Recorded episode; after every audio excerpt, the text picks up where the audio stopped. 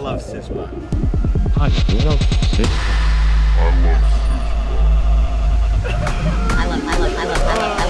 Sisbot.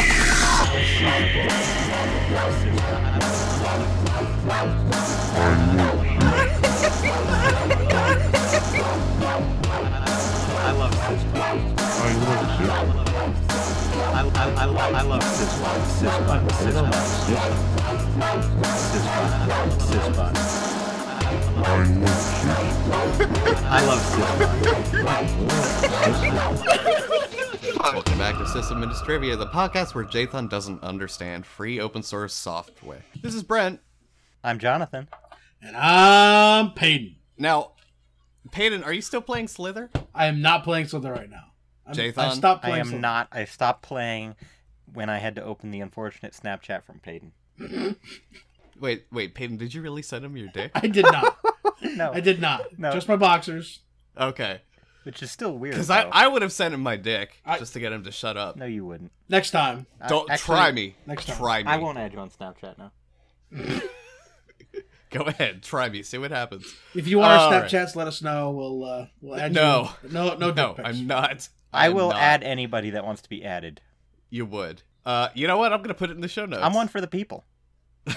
You know what? You guys are like Donald Trump. I'm not on for the people's dicks. I will add anyone who wants to add me as well, but I will not send anything terrible. Unlike Jathan, I don't send anything terrible. I have to admit, Jathan sends me very terrible things.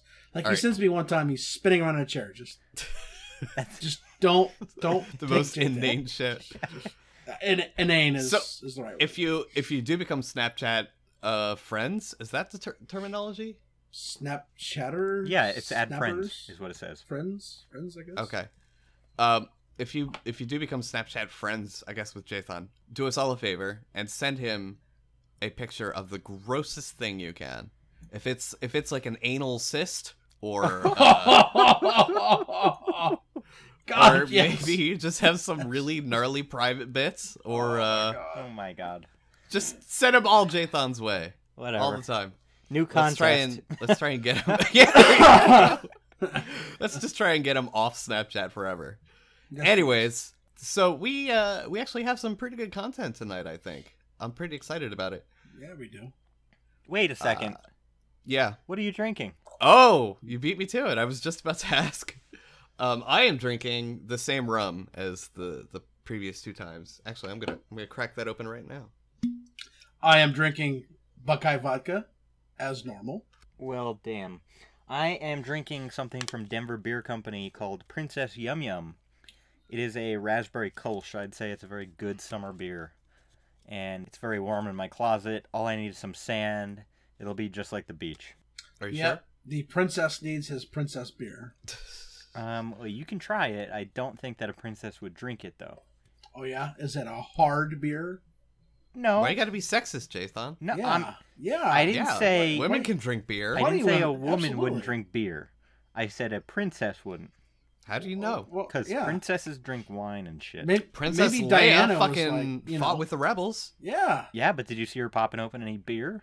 Well, maybe Diana was I don't think you saw any beer in Star Wars. Okay, well, that's because... You saw blue milk. Blue milk. I feel like Leia would drink blue milk. I think Leia would drink beer. I think Leia would drink Jathan under the table. Oh, for sure. And still be like sober. Whatever. And he'd be laying there like. Yeah, you don't even see any traditional alcoholic drinks. Like even in the cantina scene, like it's all like multicolored shit with like carbon dioxide pouring or like dry ice in it or something. Yeah, that was cool. That one scene's cool. He's like. Oh, the little furry one? Yeah. I forget what race that's called, but yeah.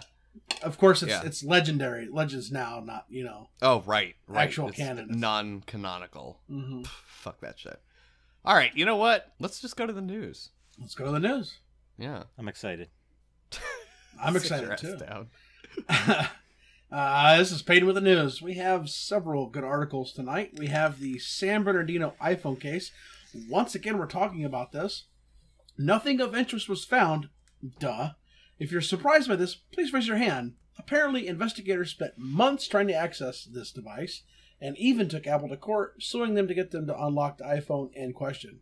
They have not, of course, disclosed how they did so, but it appears they paid more than $1 million for the unlock. It's rumored that the unlock came from, or was developed by, possibly a third party. That's all I have to say about that. Former Tor developer created malware. Obviously, I can talk about it in the discussion. Former Tor developer created malware for the FBI to hack Tor users. This is a story that blows my mind. Like, yeah, I want to talk first about that in the discussion segment for sure. So, in news straight from, oh my fucking god, are you serious, but are you really surprised? A developer for Tor, Matt Edman, I have no problem calling this guy out, who is a cybersecurity expert, worked part-time on the Tor project almost a decade ago, right around 2008. He has apparently developed a fairly potent malware used by law enforcement to unmask Tor users. This has been used in several investigations by law enforcement and U.S. intelligence agencies in several high-profile cases. Now, the article that I was reading did not list those cases. I can do the research if any listeners are curious.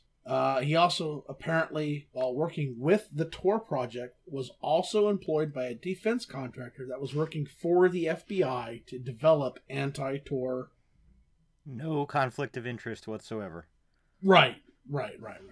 Talk about burning the candle at both ends. Edmund worked for a company called Mitre, M-I-T-R-E Corporation, Mitre. which, as a private nonprofit, earned nearly $1.5 billion from work with the US DoD and other federal agencies. This company also apparently, while maintaining the common vulnerabilities and exposures list, I was just about to mention. It was also paid by the federal government to develop and deploy hacks for the Tor network and others. It's much like a snake eating its own tail. It's fantastic. I love it. Also, if you're a Spotify user, there's a Spotify leak. There are hundreds of us. Credentials from Spotify appear online. Users report accounts hacked and emails changed. A list containing hundreds of Spotify account credentials, including emails, usernames, passwords, account type, and other details, showed up on Pastebin and what appears to be a security breach. The accounts posted were contacted by TechCrunch, who reported that they were compromised only days ago. However, Spotify has reported that it has not been hacked. User records are secure. The list is not only from the U.S., but is worldwide and includes subscription details, including when it expires and type. One user reported, I suspected my account had been hacked last week as I saw recently played songs that I'd never listened to, so I changed my password and logged out of all devices. That sounds more like a paranoid than anything else, but hey, whatever. However, it's not quite clear if this is an old list as well. Only one account attempted at a login was allowed in. Also, some users reported they were kicked out of Spotify, one apparently in the middle of streaming music. Some users have reported that they had to contact Spotify customer service to get their access restored. So, it's the article that I was reading is in the show notes. I'm not 100% sure if this is a recent thing, if it's, this has been data that's been around for a while. Like I said, they tried to access a couple accounts and only one let them in. Who knows? I don't really have enough to talk about it in the discussion segment, but I did want to say this. I contacted one of my my InfoSec contacts on Twitter in a PM. Or, excuse me, DM, direct message. And he said, yeah, it's really unlikely that it's a legit breach because there's only 100. So more likely it's more likely a public terminal or a network leak or something, not Spotify controlled. So in other words, like a airplane terminal or airplane Wi-Fi or something like that. Which makes a lot more sense. Sure. So on our next bit of news, a German nuclear power plant was shut down by malware on the 30th anniversary or around the 30th anniversary of Chernobyl. In other news, Jathan and I are going to visit Chernobyl so I can push him into the elephant's foot. A routine security audit discovered malware on the computer systems of the Gundremmingen nuclear power plant. I worked very hard on that pronunciation, but if I screwed it up, please let me know. It was discovered on the plant's Block B IT network that handles fuel handling. The infection was most likely an accident and not an actual attack. They did not reveal the name of the malware strain, but they are classifying the incident as an N for normal. The plant is currently offline as they go through security procedures to verify there are no further infections. Also, it's considered Germany's most outdated power plant and is scheduled to be shut down in 2021. They should just fast track that at that point. They probably should. I mean, because you don't want to mess with malware like it. You don't want to mess with rooted boxes inside a power plant. Even if they properly air gap and everything, like I would still be like, look, if we're gonna take this down in like 5 years anyway. I think it being a quote unquote accident rather than a targeted attack makes it even worse. Right. Yeah, absolutely. Yeah, yeah. I agree. I mean, and one more thing about the Spotify before we move into discussion. Mm-hmm. Spotify did acquire Cloud Images or something like that. It's like a crowdsourced live concert image thing. Really? So they acquired it right around the same time. So I'm wondering if all these weird disconnects and stuff like that was them incorporating the acquisition into their service. You know, it's possible. I mean, I'm surprised that someone was like disconnected in the middle of their streaming. I'm not sure. I'm not 100% sure how the service works, but I am fairly confident that just because you logged in somewhere else doesn't mean you were logged out or stopped elsewhere. That only happens if it's, you know, the same account and if it's playing music at the other end. And even then, sometimes it doesn't always happen. But right. I think it has more to do with some kind of rollover type thing. And, you know, we could totally be wrong about this. This is all conjecture on our part, of course. But of course. Only a couple hundred, and there's probably millions of Spotify users. So I don't know what the at exact the very list is, least, but hundreds of thousands, right? There's so we gotta be a lot. Yeah, so we should be seeing a lot more if it's an actual breach. I really think it was like some kind of airport slow collection kind of a thing. Okay, so March 2016, they had 30 million people who were paying. So the free users plus paid users has got to be more than that. Yeah, yeah, as of March 2016, they had 30 million. So 200 at least, yeah. 200 is a drop in the bucket. Yeah, for sure. So that's, and 200 easily could be explained by an airport or I say airport because they say global accounts, you know, but like or like a cafe near an airport or in a highly traveled city or something like that. Like you said, a Dropbox there. And easily you can collect that kind of information over a month. Yeah. Oh, not even a month, a week. I would 3 days. I would say a day. Maybe. Yeah. Yeah. Maybe not a day, but I would give it maybe like 3 days and you could easily get like a couple hundred. Yeah. I could see that. Yeah. Yeah. Although if it's around the holidays, a day easily for sure. Yeah. I mean, hell, even on a college campus. College campus. Although it doesn't really speak a lot of claim to the global account thing. Well, it depends. Which is why I'm leaning more towards an airport. I mean, I go to a school with 30,000 people. We have a lot of exchange students. Right, but you'd expect like, I don't know. I would have to see the list or I mean, global accounts. It could be like 99 Americans and one guy from China. No, I think it's, well, you can't get Spotify in China, but I would think it's like more just diverse than that. Yeah, I know. I think it's more diverse than that. Stupid. Well, you know. But then again, it's Gizmodo, or TechCrunch, so they're probably, you know, hyping it up as they always do.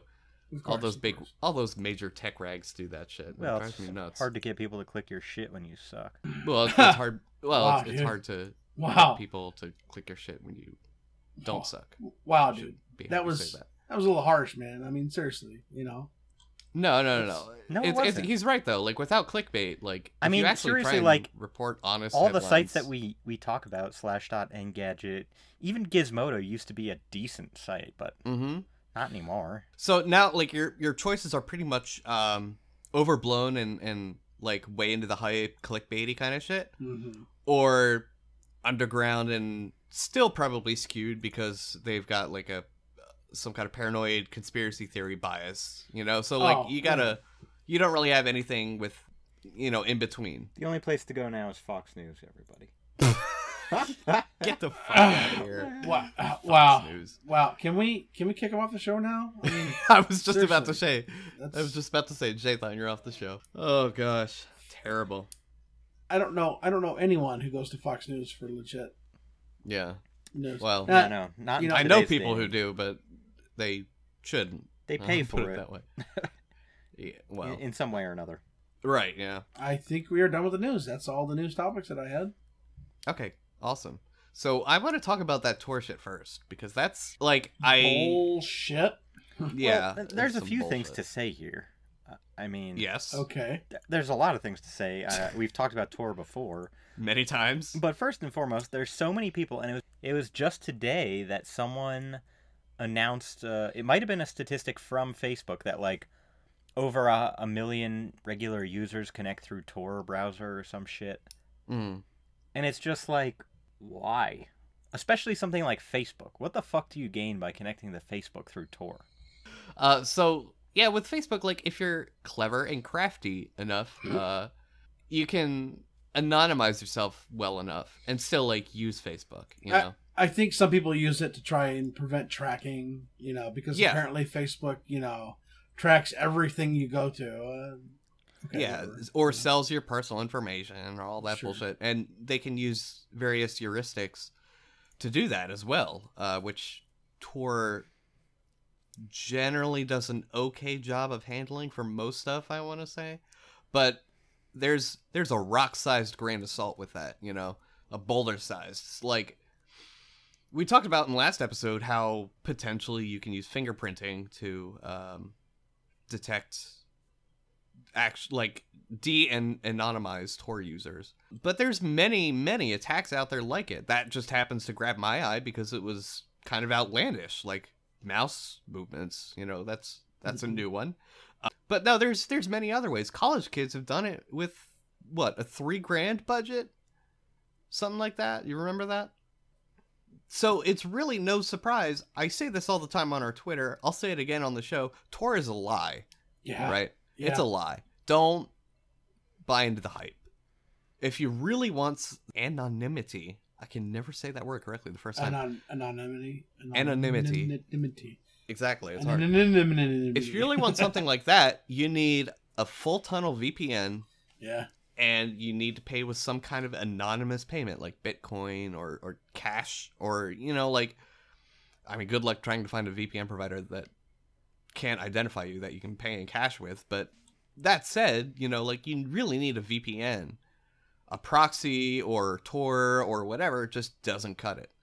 Yeah, I mean, you can't just rely on one thing to protect yourself. You've really gotta, you know, like you said, you've gotta tunnel and then do Tor or whatever. Just don't. I would just leave Tor out of it at that point. Yeah. I find Tor a weakness because they're targeting Tor heavily. You know? Yeah, heavily. Well, isn't it what 95% of all exit nodes are compromised by the NSA? Or I think it's like 75, but that's still a really big fucking number.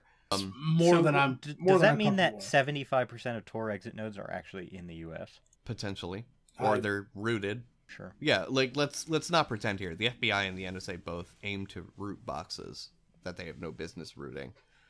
So that's a big concern in and of itself, but I think that's a topic for a whole different show. But yeah, sure. Tor is a lie, and this is why I just like fucking Snowden. Like, before he said anything, it was targeted a little bit. They still had some analysis they could do to really figure it out, but it was super expensive. But now they've invested into finding exploits and vulnerabilities in the Tor network, and now it's way easier thanks to Snowden, like, suggesting it. Well. Okay. Well, would you have had him not? I would have had him talk about how to actually be anonymous, how to use Bitcoin and find an actual VPN provider. Not this Tor bullshit. But that's not what Tor's he did. A sense of false insecurity. That's not what he did. He used Tor because it wasn't as heavily analyzed and investigated at the time. Yeah. Yeah. Exactly. So no, I think Tor, look, let me put it this way. Tor in and of itself. No, it's weaker because it brought attention to it. And now more. No, it's not. It's not. That's exactly what I'm saying. It's not because of that. Tor inherently is weaker than a VPN. Mm-hmm. Yeah, by nature of how it works. Sure. Right. I mean, because Tor is only as strong as the people running the exit nodes. Right. Among other things. And there's no way to run your own. Well, there is, but good luck with it. You know, but. You'll be on a list. Yeah, you're going to be on a list. And you can't... The encryption's offered by, like, OpenVPN, for instance. I rag on about it a lot, but I love OpenVPN. I'll freely admit I'm an OpenVPN fanboy. The encryption's offered by, like, OpenVPN, for instance, greatly outweigh any kind of protection you can have with Tor. And, yeah, people are going to know you're using it, but guess what? At least your data is safe. At least they don't know what you're using it for. And if you're clever about it, they may not know... exactly that you're using it. I mean, yeah, and there's other stuff too. There's CJDNS, which is an encrypted mesh network that can be applied to, like, at the WAN layer. So it's kind of like Tor, but it actually supports decent encryption. And it actually is based on like a trust model, kind of like GPG. Yeah. So you know who's running that shit. Don't you think we're already on a list just for talking about this? Oh, I know I'm on at least one list. But don't you know, if you've even talked about Linux, if you've purchased or have a subscription to a Linux magazine, you are on a list. Because they consider Linux professionals to be subversive. Technically. Yeah, it's not a surprise at this point, Jathan. Right. Well, in any case, I get searched every time I fly, but at least I can still fly. At least I'm not on the no fly. I'm on the gray list. But you know, like still, it's I'm not surprised if I am on a list. I'll put it that way because I probably am. I don't get stopped for flying, but also I'm probably not as prominent as you are or whatever. So right, and you also served in the armed forces, so I'm sure that's. Well, let's just say that, not everyone who serves in the military is... Right. With Manning. I think Timothy McVeigh was in the Army. I don't think so. He was... Yeah. The reason why he went nuts was because he was basically tormented by an intelligence officer performing a psychology experiment. There's a great Radiolab episode about that. But that's totally... That's totally different. Hey, have you guys seen... He was in the military. He graduated from the U.S. Army Infantry School at Fort Benning at the age of 20 in 1988. No shit. He was in the military. Yes, sir. Absolutely. And he served... He got a Bronze Star as a vehicle crewman in the Persian Gulf War. He was a top-scoring gunner with a 25mm cannon. Yeah, he absolutely was in the military. You have bronze, silver, and then after the Silver Star, I believe, the next level up is you're going to be like a Medal of Honor. What is it? It's a...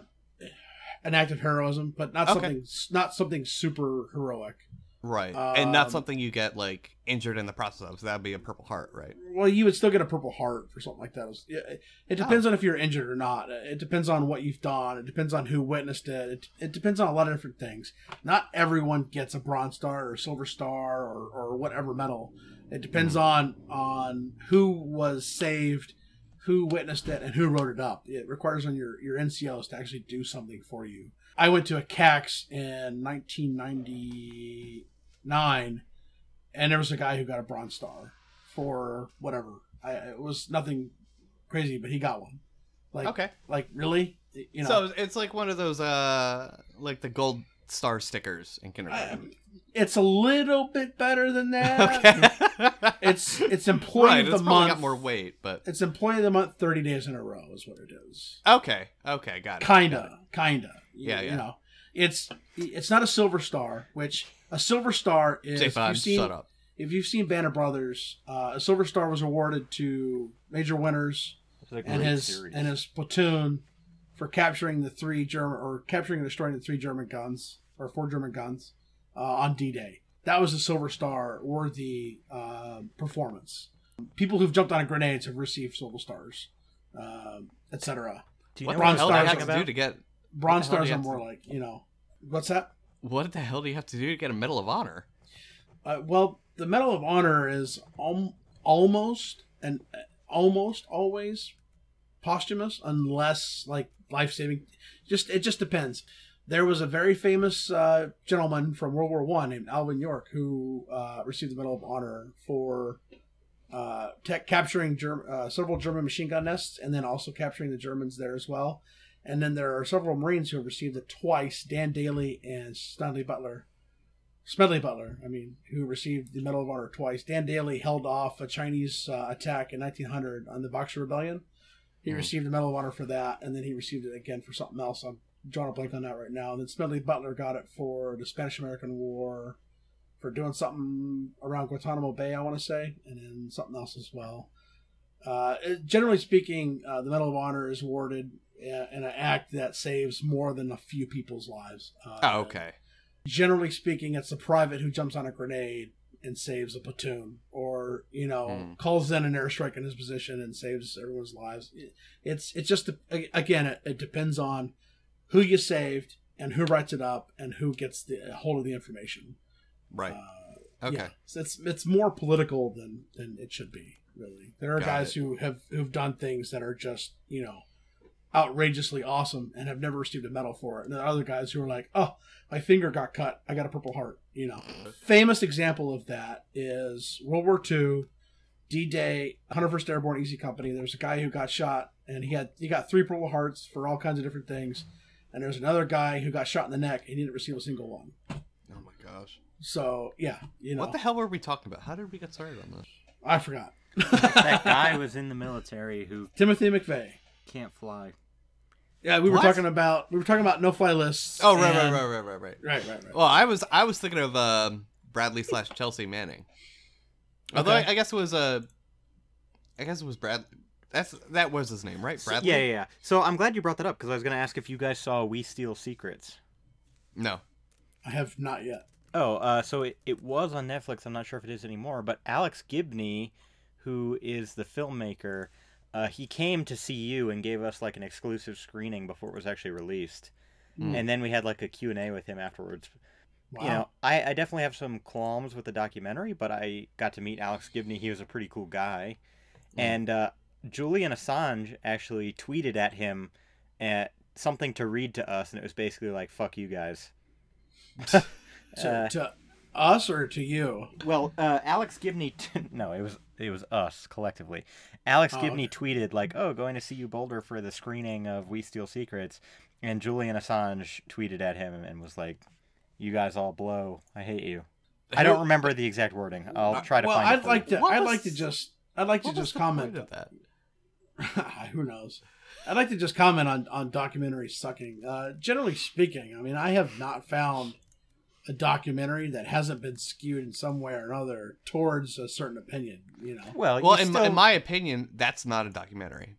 That's right, exactly. That's an opinion piece or a perspective piece or whatever you want to call it. It's not a documentary. That's why I like National Geographic because it's really hard to be subjective about that when it's not just that. Fucking Bowling for Columbine, you know. Yeah, that was not a documentary.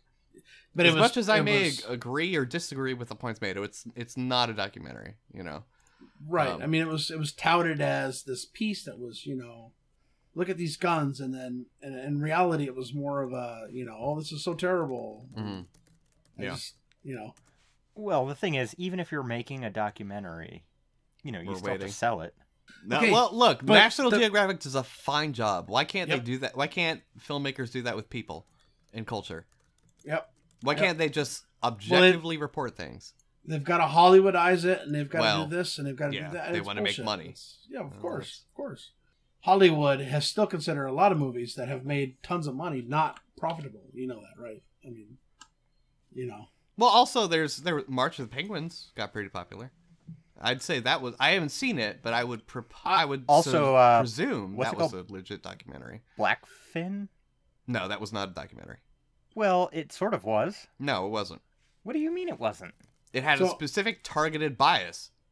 Jake, then I'm looking at this tweet that you told me about. This told us about this Alex Gibney. And was it called Blackfin? Darkfin? Blackfin. I'm pretty sure it was Blackfin. I know what you're talking about, but it had a very strong anti-Sea World message. That's not a documentary. That's an opinion piece. Okay, well, whatever. You can't. You legitimately cannot express any sort of opinion in a real documentary. Then it ceases to be a documentary. Right. It's an editorial at that point. Yeah, thank you. You are presenting your opinion, and you're trying to sway people to your opinion. It may be a good opinion. I may agree with it, but that's not a documentary. Okay, sure. Right. Okay, right. I understand what you're saying. Okay. But, are you sure you do? No, I understand. You don't understand FOSS, so I just want to make sure I'm saying this. No, I understand. It's just, I would say that today people generally would argue that, you know, that doesn't really define a documentary. Well, I would argue that their definition is absolutely wrong. Okay, yes, and by definition, I understand what you're saying. I'm just saying that most people would not agree with you necessarily. And they'd be wrong. And I'm not agreeing or disagreeing. I'm just telling you. Well, you can agree with me because I'm right here. That's what a documentary is. Shut up. We misuse the word all the time. Right. In media. There's the common definition, which is, Bowling for Columbine is a documentary versus National Geographic's Predators Presents or Shark Week or the Honey Badger video. Oh my gosh! Whatever. My point, and Brent's point is a documentary presents both sides. Says this is what we found, of the sides, or none of the sides, and presents as many facts as they can, and then you are left to make your decision. Sure, or even just to learn about things. That's what they're supposed to document things. That's why they're called a documentary. They document things. They don't present an opinion on things. They don't try to persuade you towards one thing or another. They document things. Right. Correct. Right. Yeah. That inherently implies objectivity. Right. That's what it is. Uh-huh. Anyways, we need to stop talking about this. We need to talk about what we're actually talking about, which is Tor. Tor. Thank you. Tor. Fuck. All right. So we're talking about Tor. Anyways, Tor's is a lie. Tails is also a lie. Don't even bother with Tails because its biggest selling point is Tor. So fuck that bullshit. Yeah. I mean. If it sounds too good to be true, it probably is. Yeah, there are better options, you know. Mm-hmm. That's really all I wanted to say about that. Just Tor is such bullshit. And I think the message here is if you're really worried about being anonymous, you're gonna find a better way to do it. Yeah. Period. Well, you better find a better way of doing it is probably a better message. The only reason to use Tor at this point is to access .onion only sites. That's the only reason. Yeah, I would agree with that. I mean, that's the only reason. And even then, remember, it's not anonymized. There are ways to track you down. So don't be like, oh, well, you know, this Silk Road was a great example. I can only access Silk Road on Tor. I guess that means Tor is justified. No, because they busted his ass. And they're going to bust yours if they really want to. Oh, man, they lit his ass up, man. Yeah. So, yeah. Forget about Tor. There may be some like hacker collectives or like unique information you can only access on a .onion. In which case, yeah, like go for it, but just know someone's able to watch you retroactively if they so choose. So keep that in mind. Yeah. What was the other news item I wanted to discuss? Because I really want to stop talking about that because I can keep talking about it. San Bernardino. Yeah. San Bernardino. Oh, yeah. It's fucking beaten by a. Yeah, this has been. I know, guys. You're sick of talking about it. I'm sick of talking about it, but this is important. I really want to wrap this up for us. Unless there's some kind of major breaking thing, I really wanted us to go on the record saying this. The whole thing was a power play, and I told this to Payton when he PM'd me an article about it. It was a power play from the start. They didn't want to get into the phone. They wanted a precedence of being assisted to get into the phone. That's what they wanted, and they were denied that by the supplier, at least Apple in this case. So it's good that we had that precedence, even though it didn't really become a precedent because it never really saw, they dropped the case, the court case. So it didn't really come to a head. Also, we now know that they can access encrypted iPhones, which is great. Yeah, I really, it's not really clear if it's all of them. No, it's definitely all of them. Yeah. So the thing is, like I think the FBI really didn't do the right thing here. They should not have said, oh, hey, yeah, we gained access, but we didn't find anything. They should have said, you know what, we gained access and we found X, Y, and Z. And even if it's, they should have said, you know what, we're still trying to gain access. They should not have dropped their hand that they have this access. Because even in the article about it that I was reading, they said, we're not sure if we're going to reveal what this is or not. It may come to pass at some point. Yeah. They're not even going to release the source of entry, the vulnerability. Right. Well, they're considering it. Well, there's going to be people at Apple that are looking for it. They're not going to do it. Of course they're not going to do it. They're going to say, oh, yeah, we might, but they're not really going to do it. What were you saying, Jathan? Well, now Apple's got it on their radar. They know there's some way out there. They're going to start thinking about that. I'm sure they were thinking about it before. Well, From the second the case started. But not only that, but also it was an older model. Yeah, or it was a 6. It was a 5C. 5C. It was a 5C. And that's why I'm not sure. Really, is it all of them? If you have an iPhone 6, are you vulnerable? Oh, you mean like yes, all? Yes. I'm sorry. I mean like all I devices doubt it. And. I doubt it. There are easier ways to get into earlier models. I know that. Yeah. I don't think it's going to be all of them. It's very likely whatever it is has been patched in 6 if it is 5. From what I understand, 6 was a pretty major rewrite. Isn't there a chip in the phone itself to prevent this kind of thing? Isn't there a chip? Well, we don't know what method FBI used. So we don't know. Right. We don't know what the scope is, or what models are affected. So this is all conjecture on our part. It's my guess that the 6 is not affected, but that's 100% a guess. That's not even an educated guess. That's just a gut feeling, and my gut's been wrong before. So my gut was right in that they'll find nothing on the phone. Though I do want to point that out, because it was a power play from the beginning. Sure, you know, it was just really a means to have that sort of instance. You know, in legal terms, a precedent is when a case goes a certain way, and you can reference that case in a future case and be like, well, you know, the judge made the decision here. Shouldn't you do the same here? And you can kind of pressure the decision towards like this has an existing example. We should really follow that example. In legal terms, it's called a precedent. Exactly. So I think they were really shooting for that precedent, and we didn't really get one either way, which is a little bit disconcerting. But we do have precedent, like other kind of precedent for people with encryption. Well, no. The thing is, Apple has unlocked phones for the FBI in the past. They've done it previously. Yeah. Up to, 4 or 5 years ago. I think the reason why they bounced back on us and said no is because the FBI changed the password, or had the password changed prior to asking Apple's help. I don't know about that. I think Snowden might have had, because all right. So if there's one thing we know about Apple, if there's two things we know about Apple, one is they make a shitty product. I will defend that statement to my death. Until they started making better stuff, I'm still going to call it out. No. I know. Shut the fuck up. No, that's not true. The second one is that they can predict trends. They've got an uncanny ability to predict trends of culture and of consumer desire. That's because Steve Jobs descends from the heavens and tells them what the fuck's going to happen next. Jason, shut the fuck up. So, please. Using this weird sort of uncanny ability, they knew, like, okay, the public's, you know, ever since the Snowden leaks, the public's actually been sort of aware of this and desiring their personal privacy back, at least to some degree. I would say it's not the general opinion or motivation or what have you, but they know it's on people's radars now, maybe more than it would be before, or had the leak never happened. So they know that, and I think that's why they're taking such a stance, and I think that's why Google, who's notoriously not really into the whole privacy thing, also took the stance and supported them and things like that, you know. I agree with that. But so it's not, I don't really think it's so much, I think it was a business play. I'm glad they took the play, but I don't think it was entirely altruistic at all, really. That being said, they we do have legal precedent for at least forcing individuals to unlock their own shit.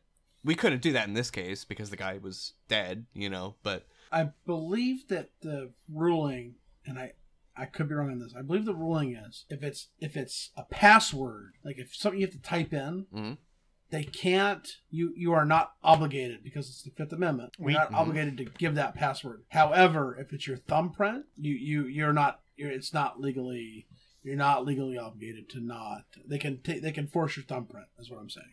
I wasn't aware of that. So that's pretty interesting because of what I just sent Brent before the show. Oh, with the Philadelphia cop? Yeah, so there's a Philadelphia police sergeant who, he was locked in solitary because he would not provide a password to decrypt his computer. Well, I think that was by his own choice. He, I can't remember if it was distributing or simply storing or whatever, child pornography. That may be a case, that may not be the case. Point is, he refused to give the passphrase to his encryption, which I support either way. There are if you rely on that hard drive for evidence on your case, you're doing a poor job, because there should be much more evidence. Anyways. Indeed. Yeah, there's especially because you know that any ISP is going to cooperate. Oh, right. Yeah, they all do. They don't even need to with Prism and all that shit. Anyways, so the thing I have is he refused to give his encryption passphrase. All right, like, guilty or non-guilty, that should be a basic human right, no matter who you are or what you've done, right? Well, yeah. So why does that not apply to your thumbprint, though, or whatever? Well, I don't know. Because it's not something you know; it's something you have. It's the difference between self-incriminating yourself and having your thumbprint. Anyone can gain access to your fingerprints. Your fingerprints, they're left everywhere. Walk into a room somewhere and your DNA is there in that room, regardless of what you do. Yeah, that's very true. A thumbprint is different, or a fingerprint is different than, hey, what is your password to unlock your phone? And really, yeah, they would already have his prints if they incarcerated. Yeah. No, I'm confusing the case. This is San Bernardino. Anyway, to close out the Philadelphia thing, he was locked in solitary, from what I understood of the article, by his own choice, because whether you're actually found guilty or not, people still do horrible things to you in prison, if it's anything child-related. Mm-hmm. You could, he could totally be falsely imprisoned for this. Not saying that he is. I'm not saying he is. I'm not saying he isn't. But innocent until proven guilty, right, is the law of the land. Funny story. Actually, I had jury duty just earlier this week, so I got the whole spiel from the judge. But yeah, so I'm not saying he is. I'm not saying he isn't. It is on the burden of the courts to, of the prosecution, I should say, to prove his guilty beyond a reasonable doubt. But yeah, that isn't even relevant, because whether he's guilty or non-guilty, or not guilty, I should say, he's still going to be treated with some really crazy shit in holding. Look at what happened to Dahmer. Well, I didn't look up Dahmer, but Dahmer was also guilty as fuck, and he was pretty open about that. Sure. But anything child-related, like child abuse, child rape, or pornography, whatever you're looking at multiple frequent prison rape. You're looking at violence. I think the thing you want to say here is that prisoners, and you would think that they don't have this access, but prisoners find things out. They find this information, and accidents will happen to you. Accidents in big old quotes, guys. Accidents, and I'm air quoting the fuck out of this. Yeah. And if you have committed any sort of accused, if you were accused, yeah, because that's how vigilante justice works, right? Of any sort of child, whatever. After that, unless you were rescuing babies from trees, they are going to accident you down a flight of stairs, or something up your butt in the shower, whatever, or with a sharpened stick, or sharpened. Damn, this conversation has gone awry. So anyway, no, our point is the truth, Jathan. I get that, but what the hell does it matter? It doesn't. The point is, they had to put this guy in solitary. No. Well, I think he requested it, and that's why. Yeah. My point is, I think that's why he requested it, because he was a cop. Well, he knew they do this shit. Well, the only point that I was really trying to make was just the simple fact that he did not provide his his password. Right. And that's really the only reason I brought this up. Which he's not required to do, because it's part of the Fifth Amendment. Right, exactly. To protect yourself from self-incriminating. And that's what the article says, too. So, to protect himself in prison, because he knew that someone somewhere would find out that not only, number one, he's a cop, but also, number two, that he's possibly hosting child porn. Oh, he did. Allegedly, whatever. Right. Dead. D-E-A-D. He dead. Oh. Okay. Not D-I-D, D-E-A-D. He did. Yeah. Right. He set foot in a jail with other prisoners. He's gone. Right. They would have. Yeah. He would have lasted maybe 2 weeks. Maybe. Mm-hmm. Because number one, a cop, and number two, child porn. They would have made him a special case. Oh yeah. And whatever. That's, again, like you said, that's vigilante justice. That's how prisoners react. Mm-hmm. Do I agree with it? I refuse to comment. I'm going to go on the case here and saying I don't, just simply because, and his case isn't even done yet. That should also be noted, right? Was he sentenced? I have no idea. My point is, there's a difference between being convicted, being acquitted, being innocent, and being guilty. Mm-hmm. There have been plenty of people who have been convicted of a crime they did not commit. Fine, whatever. Yeah. That's not a big deal. There have been plenty of people who have been acquitted of a crime that they did commit. Mm-hmm. Being acquitted and being innocent are two different things. I learned this lesson with the O.J. Simpson case. Not saying that he was guilty or innocent, but the evidence was... And correct. The evidence was mishandled. And this is true. Deviating way off topic. Yeah. We are talking about the legal system. Right. And when it comes to, how you are required to unlock a system. Point of note, real fast, if you are crossing a border and you haven't encrypted anything, they will sometimes, and can, take your laptop until you release that information to them to unencrypt it. Mm-hmm. Yep. And that's why if you're going to travel, don't encrypt or don't take a laptop with you. Yeah. Or sufficiently hide it. Sure. If they don't know the partition's there, then hey, whatever. But yeah, I mean, there's ways to make it boot without looking like you've got an encrypted hard drive, and I'll leave it at that. I'm not encouraging you to break the law. I'm just saying if you are in. I mean, for all we know, we could have, like, NSA members listening. Hey, what's up, NSA? Hey! You know, feel free to get in touch with us, and we'll tell you how to plausible deniability for your encrypted hard disks. It's great stuff. Anyways. It is fantastic stuff. But, you know, part of that is, I believe, the NSA should have access to that. Or really, I guess it would be, who would handle overseas stuff, like borders? CIA? NSA and CIA. Okay. Yeah, so CIA actually cannot operate in the United States. As far as the NSA is concerned, I think it's traffic into and out of. Okay. Yeah. Weird. That's so weird that the CIA can't operate internally because they're the central intelligence agency. Yeah, they have a mandate. They cannot operate domestically. Huh. Well, I guess that's FBI territory. That's handled by the FBI, yeah. Absolutely. Okay. Was that put in place after Watergate? I think it was prior to, but I could be wrong on that. It's just, the naming weirds me out then, because it's central, so you think like, whatever. Moving on. Well, no, they're the central, they're center of all intelligence, supposedly, whatever. Huh. Oh, so I guess they would rely on FBI intelligence then. They're supposed to work together. The DOD, the NSA, but the all FBI, the TLAs hate each other. It's all the three-letter alphabet fucking agencies. They are supposed to work together to help provide a secure environment for the United States. However, 9 times out of 10, they're going to be like, "Well, this is an FBI matter. No, this is CIA matter. Yeah. No, this is NSA matter. No, this is DOD. No, this is DIA. This is Department of Homeland Security. Whatever. Yeah, fuck you. Yeah. You know, stop." just fucking stop. Do your fucking job. Just do something. Somebody fucking do your job, and let's fucking fix this shit. And of course now the TSA is involved in the whole 3-letter agency bullshit. Guys, we're at like 50 minutes already. I know, it's fine. Let's keep going because we're going on rants, but like I'd say this is too rambly. No. Would. We need to keep these rants in here because these are fucking awesome rants. Yeah, well, seriously, it's us. This. It's us. Yeah, people don't like our personality. Then, you know. There aren't really any other Sysmin shows that I know of offhand, but no. Right. There's the Admin podcast.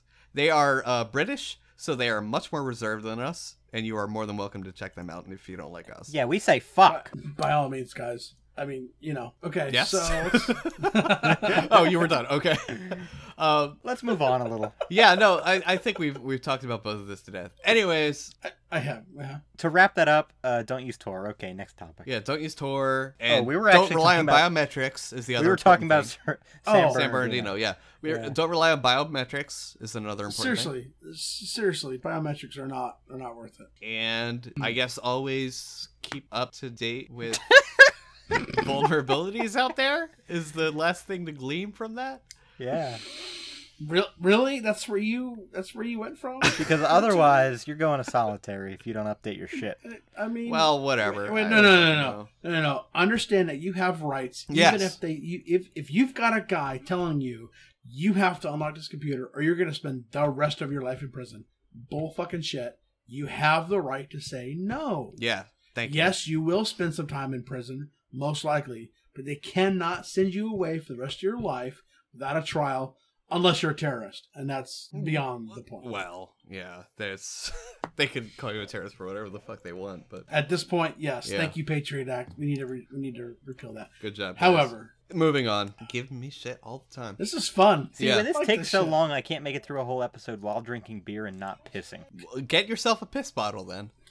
Jesus Christ, just pee in my closet. That's great. Jathan, you know, some people have learned to control their bladder. You know, obviously, you know, as a young kid, I pee before I go, before I start recording. Yeah. I do too, you know? But you know, it's like taking a long trip. You got to plan. We're an hour in, and it's warm in here. You can't go an hour without peeing. Well, when we talk about these heated subjects, I tend to like bounce around a little where I'm at. I get a little fidgety. It's hard to hold it when you're fidgeting. Are you serious right now? No, I'm for real, man. Like we cannot. I had to take my socks off because my feet are sweating. We cannot go on a road trip like ever. No, we can. I hold it really well in the car. Bullshit. That's apparently bullshit. Not. No, I. This is exactly like being in a car, dude. No, I'm not in the car right now. The only difference is we're drinking right now, and you can't do that in the car. Exactly, and that's the whole thing. So you know what, Jake? That if I can go to Hope with you guys, I am gonna give your ass so much water to drink, and then you're gonna be like, "I gotta pee really bad." I'm gonna say, "Fuck you! Hold it for the hour." We should duct tape. Not let me go to the bathroom. Yeah, we'll duct tape you. Duct tape your ass to the car. Absolutely. God. No, not to the car. When we record, so we get it on air about him just bitching a car. How great would that be, guys? Just piss in the middle of the conference. Write in. You can use us at sysadministrative.com/contact.php. Tell us how much you would love to hear Jathan bitching and whining because he has to take a piss and he can't because he's duct taped to a chair at Hackers on Planet Earth conference. It's gonna be hot too. Hold your wee for the podcast, bitch. Oh, it's inside, isn't it? Yeah, it is inside. Yeah, it's inside. All right. Oh, my God. Whatever. Anyways, yeah, it's in a hotel. It's air conditioning. Anyways, yeah, there's air conditioning. So this is the modern age. What we really wanted to talk about, and we didn't have a whole lot to talk about anyways, which is good because we're already at the 56-minute mark. Calm down. I'm talking about the topics. Don't interrupt. So we wanted to talk about some security mechanisms available in Linux. I wish we had a Windows admin on here to balance this out, at the very least, because we're all Linux guys, so we don't really, we know our shit, but it's mostly Linux, so we don't really have much for the Windows admins out there. Sorry, guys. Maybe turn off Windows firewall. That's the first step. I have some Windows experience, so I can try to relate at least some of what we're talking about. Yeah, last one I saw, last time I played around with it was Windows 2003, and that was back when 2003 was current. So I'm a little bit more. Is there a Windows version called 2003? No, there's not. Windows Server? There's Windows Server 2012, and I think there's 16. There's a Server 2003. Yeah, Server 2003, I think, is a real thing. Yeah, and my point is, that's how long it's been since I handled a Windows Server. So it's been a while. What do you even do with a Windows Server? Active Domain, DNS. There are people who do all kinds of things. Samba, well, they don't call it Samba. They call it just file sharing, but there's actual, web page on it. Nothing Exchange. Like a webpage. Yeah. Damn, who the hell thought of web pages? Exchange? You could do Outlook is the premier... Dude, Active Directory, what would we do without that? Outlook is the premier, email client for... I'm going to go out and get that. Businesses. I need it. I need it now. I need the top post from Outlook. Guys, I think we've passed the Balmer peak. We hit it probably somewhere when we were talking about encryption, and then it just downhill from there. Sorry, listeners. I hope you stay with us for the long haul because this is worth it. You should, because we've got the baddies at the very end, and you're going. Yes, we have the baddies. You have to stay for the baddies. All right, PAM. So, no. Security mechanisms. One of which is PAM. So a while back, I had a short Twitter conversation with someone on Twitter talking about how security permissions always bite her in the ass. I'm like, what? It's not too hard. Here's a cheat sheet. And she's like, no, SELinux. And I was like, oh, yeah, that's an entirely different beast. So we'll get to that in just a hot second. PAM is the pluggable authentication module system. I did that from memory. Right. Oh, you got it. We're up not right talking now, about Pam? Or Jathan? No. Oh, I just know. Okay. Wow. Like most things. It's pretty good for being kind of drunk. Anyways, so PAM has something really cool. There's a lot of really untapped potential in PAM. You should really look into all the different modules out there. It's a modular system. Inherently, there's some modules that don't ship with your OS, and there's some really freaking cool ones out there. There's one called Duo, and we'll link to all these obviously in the show notes. We always do. You know me. I love to document the shit out of that stuff. There's one called Duo that lets you do dual-factor SSH authentication with PAM, which is fairly new, right? I don't know. I didn't check on when their first release was. It's still pretty cool if you're into the whole dual-factor authentication, which you should. I mean, it's a good idea. Yeah. So can we actually take a second to talk about when that's a good idea and when maybe not so much? Yeah. So, I work at the University of Colorado, and in my building, there's all these signs put up, like flyers, basically, from, I believe, the main campus IT department. And, there's some kind of catchphrase on it, like, it takes two to do it right or something cheesy like that. Loose lips, sink ships. But it is about two-factor authentication. I want you. Yeah. And there's some times when I think it's a really great thing. There's other times when it's just like, I don't feel it's that necessary. There's also, in my opinion, really good ways to implement it that would encourage people to actually use it, and then other ways to do it that are just, like, completely ridiculous. Well, why don't you actually tell us about those things? Yes, please. Like, for example, when I want to log in now at work, and this is not something I got to choose, this is just forced on me. When I log in at work, every single time I log in, they have to text me a passphrase or a code. Which is one implementation of another would be an OTP, one-time password, plus your normal password. Yeah, there's a couple different ways of doing two-factor, but yeah, that's an example of two-factor. More okay with that if it didn't rely on me to be able to receive a text message. Oh, yeah.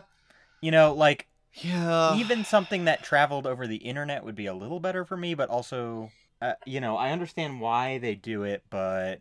Well, yeah, I mean, if you're racking or something and you don't have cell access, which, by the way, your data center really should be shielded from outside signal. And ours is pretty well, yeah. Yeah. And that's exactly what I'm thinking of, is there's a room that's sort of attached to our server room that I've been hanging out in a little bit. And, you know, like, I can't log in there to fill out my fucking time card, for example, because I can't get the text message with the passcode. Yeah. And I'm okay with that. I'm kind of not okay with the whole SMS second step for dual factor, simply because it's not the best. You know, like, we haven't reached the point where we've got, like, Edge or GSM or whatever repeaters inside facility rooms, you know. And I'm not sure that they will ever belong. Right, sure. Maybe not. I'd say that'd be a good idea for a discussion topic, but more to the fact, maybe like an email or even an OTP system where you've got one password for the day. That would be good. Or it rotates like hourly or something like that, where you could like have a hard copy plus your in-memory copy. Yeah, I kind of like the little like dongle sort of thing you can carry around that has a number on it that's time-based, basically. Yeah. It's generated based on the time. Mm-hmm. Like time-based RSA, that too. Something that doesn't require internet access that can be, and I might add, cell is not always perfect. Mm-hmm. Take DEF CON or or HOPE or whatever. I mean, they have fake cell towers there, so you can't always rely on your cell tower. I'd say to be accurate. I'd say less so at HOPE, but I'm still pretty cautious at HOPE. Yeah, so I don't. I tell everybody at work at a time, like, look, I'm going to HOPE this weekend. If you're in trouble, tough luck. You know, call the guy in Russia. you know, so. But yeah, right. I'm gonna when that's your advice, that really says something about where you're at. Well, no, look, like Vadim, he hangs out in our IRC channel. Hey, Vadim, I know he listens. How you doing, buddy? You know, it goes both ways. If I'm unavailable, he covers for me. But no, he's in Russia, but he's like actually, you know, he's part of us. You know, he's part of staff. So we all telecommute. So it just works out. He's a cool guy. He hangs out in our podcast channel as well sometimes. So if you see him in there, say hi. He works with me. He's a cool guy. But yeah, so I don't actually say the Russian. I say Vadim, but, you know, it's he will not be going to HOPE when I'm there because he lives in Russia. So I know he's going to be available. That being said, you know, like, you should never have one guy as the fall-to guy. We should do a topic on call and how to properly handle that. Yes, because I think we've touched upon it in the past. Drink a lot and take a lot of naps. Shut the fuck up. Just, oh my gosh, Jathan. Just sometimes I want. Really, dude? Guys, I know. Sometimes it sounds we're harsh to Jathan, and especially in our IRC channel because everybody gangs up on him. But if you saw him like in the uncut stuff, like outside of the podcast, outside of the public channel, you'd want to strangle him. I'm just saying. Aaron could probably attest to this. Like sometimes you just want to grab Jathan by his neck and just throttle him, like you. In such a way that you should never do to a baby, you know, like you just want to shake him and just shake some sense into him because he's just edited out. Jesus. No, Aaron, you can keep it in there. I don't support shaking babies, and I would never do it, but I would shake a Jathan in a second.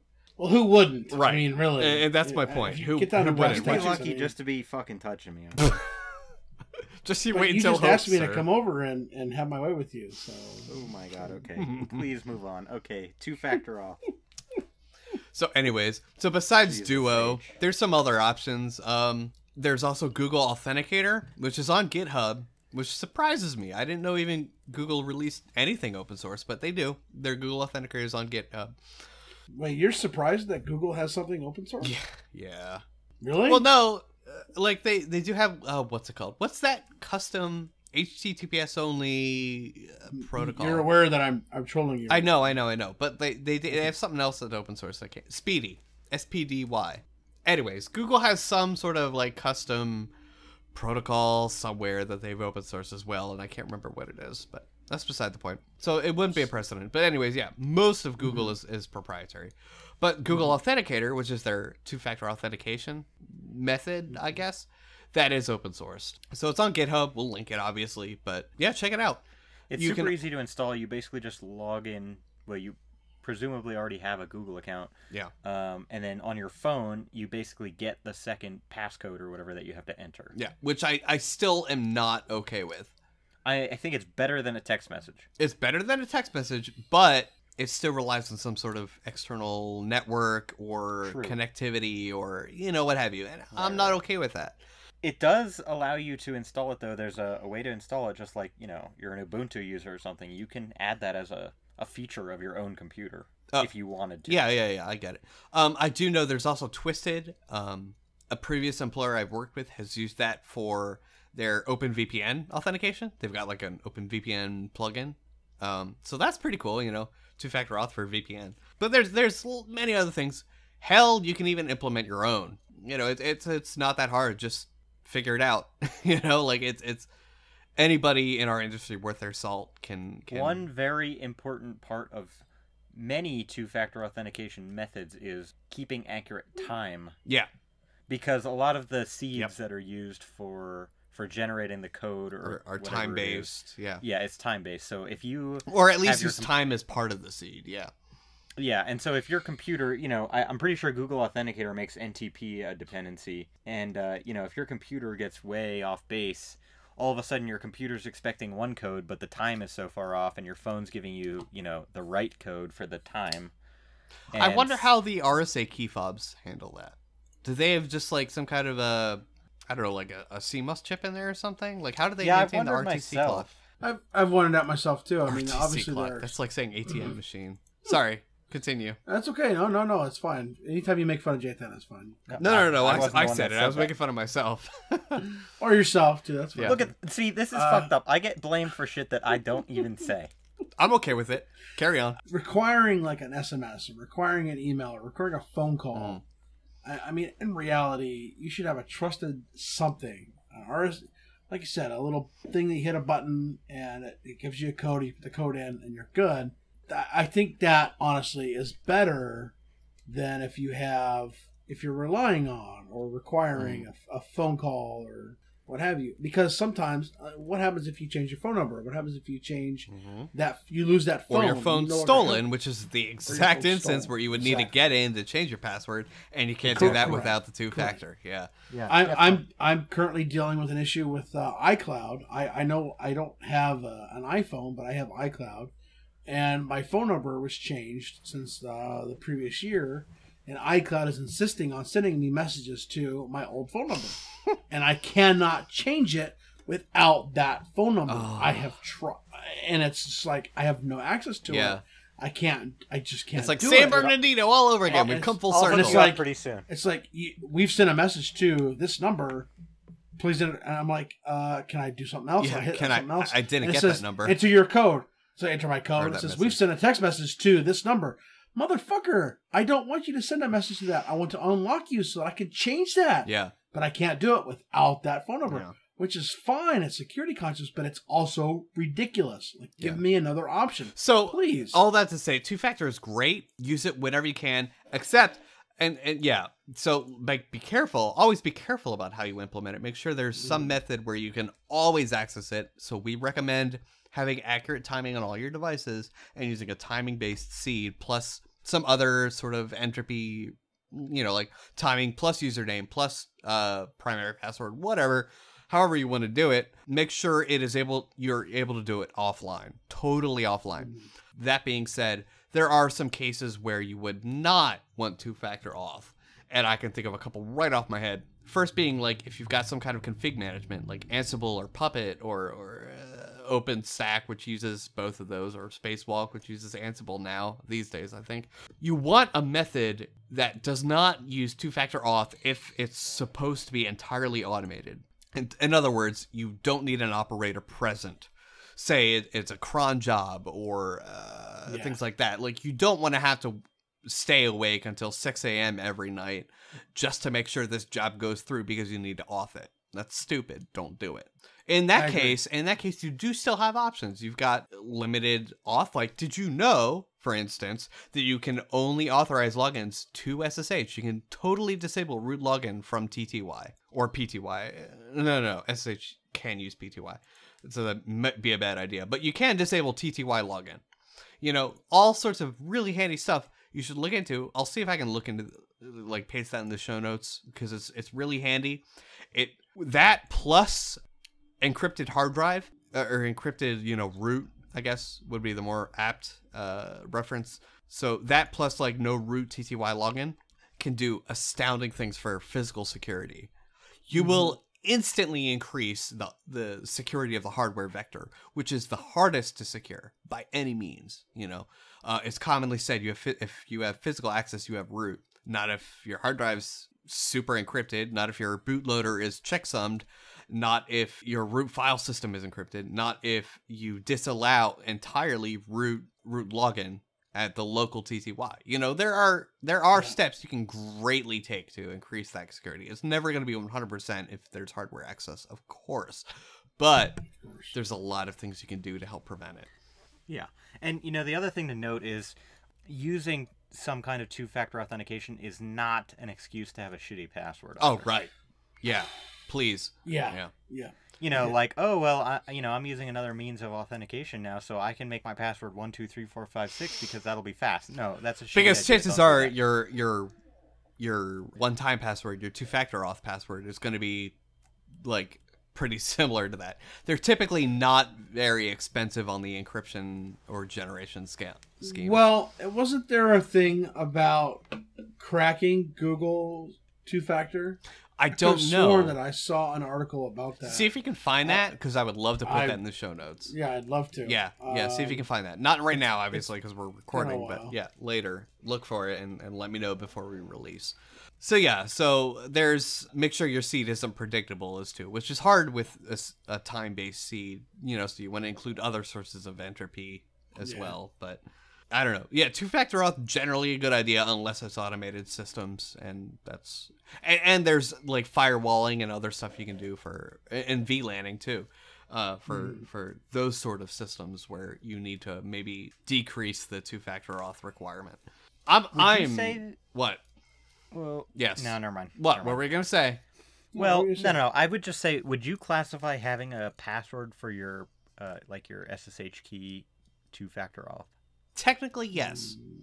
I would classify that as two-factor auth, provided that they are different passwords than the account. The account than the target SSH account on the remote host. And so you're saying you'd require both also.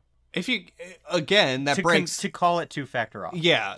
Again, they need to be different passwords. It's entirely pointless if they're going to be the same password.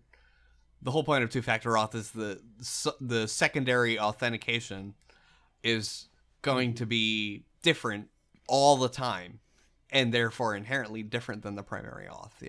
Yeah. So I would call that. It's maybe not as reliable because there are still keyloggers and stuff, but at least this way, if they get your key and they somehow manage to crack it, they still don't get pseudo access on the remote box. Yeah. So at least there's that small layer of protection, but I would not maybe rely on that. I'm gonna move on. I think that's wise. Yeah. Moving on. So we talked about two-factor auth. We talked about PAM. There's lots of stuff you can look into with PAM, by the way. You can use, like, fingerprint auth with PAM. We are already talking about how shitty biometrics is, so don't use it, but you can with PAM. Yeah, the other thing you can do, but probably shouldn't, is use, like, a particular USB key as a... You can use that to log in with PAM, or proximity RFID. Again, not a good idea, because they're easily cloned, but... Not only that, but if you're using USB and you experience something that changes, quote-unquote, fingerprint of it, then you've locked yourself out. Yeah. There's a lot of reasons not to do that, but you can with PAM. If your company security policy or whatever makes that sort of requirement, there's options with PAM, and you can do a lot of crazy cool stuff with it. Now, I would say something like a proximity RFID tag combined with a very strong password, I would say would be somewhat of an enhancement. You know what that is? That's another example of two-factor auth. Yeah, absolutely. That's a physical token plus, I guess, a password. Uniquely. Well, I was trying to find a way of classifying that password, a uniquely identifying kind of thing. You know, you need both. You need the head and the physical thing. So, but yeah, we said we'd stop talking about two-factor auth and PAM, so we're gonna move on. GR Security and PAX. I classify them under the same category because they're by the same project. GR Security is a set of kernel patches that attempt to fix, quote unquote, a lot of holes in the Linux kernel. They're not necessarily holes, but they are, we'll say, weaknesses, because they're not inherently vulnerabilities, because again, in the end, it all depends on implementation and what you allow access to what and so forth.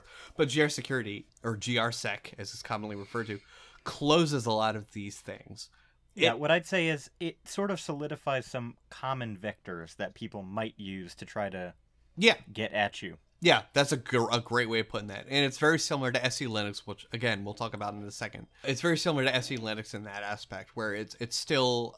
It closes a lot of the common holes that may be there from less attentive admins. And let's face it, it is really hard to be totally thorough in your security. So it's still a good idea. Yeah, listen, I mean, you know, you can't hit every single thing that's coming out there. Right. It's just, you know, you react as much as you can, but be as proactive as you can too, you know? Yeah, really strive for the proactive thing, definitely. For sure. So that's GRSec. PAX is sort of like a memory... I just found out tonight. I thought it was only userland tools, but it turns out it is a legitimate kernel patch, or a set of kernel patches, which I guess I didn't realize, because when I always used it, you know, it was just a package kind of a thing. I didn't think twice about it, but yeah, it turns out it is an actual set of kernel patches as well that handle memory protection. Yeah, so it's meant to basically prevent, like, buffer overflows, which we've talked about plenty. Oh, yeah. Because, you know, a very large percentage of vulnerabilities that are found in various software packages that we've talked about, you know, what have all been related to I'm gonna stop overflows. You there. I would say that may be the case in the past, but we're looking at different things now. We're looking at like sort of cipher attacks these days, I would say, more so than buffer overflows directly, you know, related to the programs. I mean, you can say that, but look at just the vulnerabilities that we've actually covered in our own podcast. Yeah, some have been buffer overflows, but I would say the majority of them have been like protocol attacks and socket attacks and things like that on actual calls rather than actual like overflows. You know, it's neither here nor there, but it is still a very common attack vector, I'll say. I hear you typing away, and I don't know what you're looking up, but I feel like you're going to tell me in a second. Moving on, that... I'm loving this because I'm actually getting drunk now because I know, and we can hear you getting progressively slower, like struggling to find the right fucking words. Oh, the PAX is the stuff I installed it from a package. Yeah, the PAX. I feel like I am perfectly intelligible, Aaron. Let me know. Aaron does this wonderful thing where he lets us he sends a post edit notes. Every time you edit, yes. Thank you for that. By the way, thank you. Aaron. Those are awesome. Those are super helpful. Except when you talk about Payton and say nice things. Shut the fuck up, Jathan. Anyways, whoa. So he does this super useful thing. Anyways, Aaron, let me know if I'm getting too drunk. I think in the last episode he told me not to get drunk, but you know what? Fuck it, I'm getting drunk anyways. I couldn't help it because I'm on an empty stomach. His own question. And I'm drinking straight rum.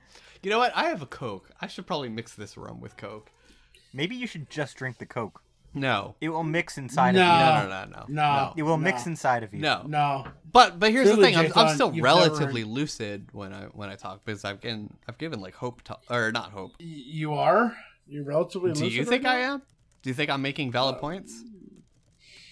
Yeah, I mean, I'm slurring. You're making valid points. You're just taking your time about it. Yeah. Well, whatever. We can edit that out, I guess. The key thing I wanted to talk about with PAX is you really should have both. You should have GRSec and PAX, because PAX predicts memory space allocation, and there's a user land tool called, I think it's PAX Utils or PAX Tools, one of those. And that also adds like an extra layer. So I definitely, given the choice between SELinux and GRSec/PAX, I would definitely choose GRSec and PAX. So let me ask you something. And so someone in our IRC channel, I think it might have been the tech steward. Shout out. Jim, yeah. Shout out to Jim. Yeah. So I think that you can hear on S0E18, by the way. Yeah. I think something he specifically pointed out was this sort of perspective we have because, you're more veteran than Peyton or I. Yeah. And so in my environment, we have CentOS and Red Hat boxes. Mm-hmm. I've really only used SELinux, but I have done it, successfully, whatever. But for me as a sysadmin, what is going to be different for me as the admin of a box that's using GR Security and PAX? Oh, from SELinux? You know what? That's next up on the list in this topic. So let's go ahead and move into SELinux. So SELinux, we'll introduce first. It is enabled in the kernel, so it's not a purely userland thing, but I'd say it's largely controlled through userland, which makes a big kind of a difference between that and GR Security at the very least. GR Security is mostly handled in kernel, and SELinux is largely handled in user space. And I want to take a moment here and specify that doesn't necessarily mean it has more holes or it's more easily circumvented. Normally, that would be the case with user land controlled security mechanisms, but SELinux does a fantastic job. And I hate saying that because it was initially developed by NSA, by the NSA. Of course it was. But they released it and it is open source, and NSA really isn't all that involved anymore. So I don't distrust it. I'll put it that way. I don't distrust it. I just prefer GRSec and PAX. As far as differences in how you handle administration of it, I would say SELinux is maybe more granular and more easily changed on that granular level, but it also requires more granular control. In other words, you need to put a lot more time into configuring things with SELinux, but you're going to be able to make more things work. If you install Red Hat or CentOS, SELinux by default is usually enabled. Yes. And one of the first things that people often do is set and force 0. Yeah. Right? Yeah. So that's effectively disabling SELinux for those of you who don't use CentOS. In the current session only. Or SELinux. It changes when you reboot unless you change the config file, but yes. Right. If you're a new admin and you install Red Hat on a web server, in your opinion, first of all, I think we could all agree that you should not actually disable SELinux to make whatever it is that you're trying to do work. Yeah, whenever possible.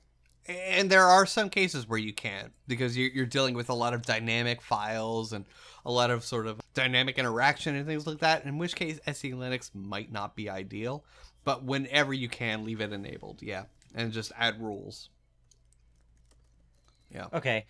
So, for somebody who's new, what is your advice for jumping into SELinux? There is a fantastic talk about that. I'll link to it in the show notes, of course, but there is stopdisablingselinux.com. I linked it before we started talking about it in channel. No shit. I didn't notice that, which is weird because I usually read backlog. Well, I mean, like 4 minutes ago. Oh, okay, got it. yeah. I already have that in the show notes, so I beat you to it. Yeah, so there is stopdisablingselinux.com, and it gives you, it's basically just a landing page, but it links to a really fantastic talk about SELinux. It's a very easy to understand talk by a Red Hat developer who's been working on SELinux for years. He talks about like why SELinux is a good thing, and then he talks about like really effective ways of using SELinux, so you don't need to disable it. He's like, you should really stop disabling it. Here's how to actually use it to your advantage, and here's what you need to do to make it work. It's the talk basically kind of feels like a FAQ, frequently asked questions. It's only an hour of your life. Oh, yeah. So if you're at all curious, just watch it. Yeah. I personally immensely learned from that talk. It's a great talk. I find that a lot of Red Hat stuff is not maybe the best. Like their official documentation. Their documentation's okay, but it's okay. What I don't like about their documentation, and this is sort of an aside, is they tell you what to do, but not necessarily why. Yeah, exactly. And that bugs me. Like if I'm doing something, I want to know why I'm doing it. Because that's really greater understanding. Right. Yeah. That's learning. Exactly. True. But it's better than nothing, I guess. So, by the way, I like when you drink because you agree with me more often. I wouldn't say that. I wouldn't go that far, but I am maybe more easygoing. But yeah, no, that is. You're an asshole. I would agree with that statement though. Yeah, it's true. Like it does have its problems, but it's still. What doesn't though? No. It definitely does. But it's decent. We'll call it that way. It's decent. Mm-hmm. I wouldn't compare it to the ArchWiki documentation, which I'm a total fanboy for. We all know this. Gentoo Wiki for life? No. The Gentoo Wiki's far surpassed by the ArchWiki. It used to be freaking awesome. It used to be awesome. We're moving off topic again. Aaron, I am so sorry. I'm not. I love you, Strong Sad. Oh my gosh. Yeah, and so if you're just setting up or establishing a system with a particular service or set of services, read your logs. There's something called permissive mode for SELinux that will not actually block what you're trying to do, but will just print all the messages as if it were blocked. No. That's not what permissive does. Permissive only logs it. And forcing logs and blocks it. Yeah, that's what I'm saying. It doesn't actually block anything. It just tells you what it would do. Okay. Oh, so you're suggesting like they run permissive while they deploy and then check the logs and then add the rules. You don't always have time to get something running with SELinux properly right away. Yeah. So that... We've all been there. Yeah. So in... Not last episode, but the one before it with Eric, my boss on it, we talked about gray listing. Mm-hmm. Permissive mode in SELinux is an exact example of gray listing, where it'll still let you do it, but it'll log it. And it does a really great job of logging it. All the things. Yeah, all the things. Very many things. Very many things. You will be very surprised. More things than you want to know are being logged currently. Yeah. So at the very least have that and use like a remote syslog server or something. Make sure you or in recent versions, a remote journal D server. So you at least have a verified copy of those logs. I would recommend getting your rules in place and all set up and keeping it set to enforced, because that'll actively stop the attack or attempted attack or what have you. And it'll log it. So you'll have an audit trail as well. Well, my next question then for you would be like, I've used SELinux. Mm-hmm. We use it on everything front facing where I personally work. I think we talked about this in maybe even season 0. Yeah, we probably have. Yeah. But in what case would I then want to take the extra steps to use GR Security and PAX? I would actually not recommend using SELinux and GR Security /PAX. No, I know. I'm saying instead of SELinux, more work. The duality there, I would say, is largely preference. I'd be interested to hear what anybody else thinks about this. Like. Because, you're telling us that you think GR Security and PAX is a better option, but... Well, I say I prefer people, it. I wouldn't say it's necessarily But you don't really hear people talk about it. Yeah, because they do lag a little bit behind the current release. And recently, there's been, admittedly, a lot of abuse of GRSec and including it in, like, firmware and stuff without proper attribution. So he moved the stable releases to licensing only. You can still get the development versions. Really? Yeah. Which is okay and still properly under the GPL and stuff like that. So there's no problem there. And I understand why he did it. I mostly use Arch, so it's not really a problem anyway, since we use mostly Bleeding Edge. There is, by the way, an AUR package for GRSec. Just by nature of how you described it, it seems like it forces you to have a little bit better practice. Yeah. Which may not necessarily agree with your distro's practice, but like for Arch puts a lot of things in /SRV/HTTP for web content, which is pretty accurate to the FHS most recent version. I forget the version number. And yeah, like NSA really hasn't done a whole lot for it.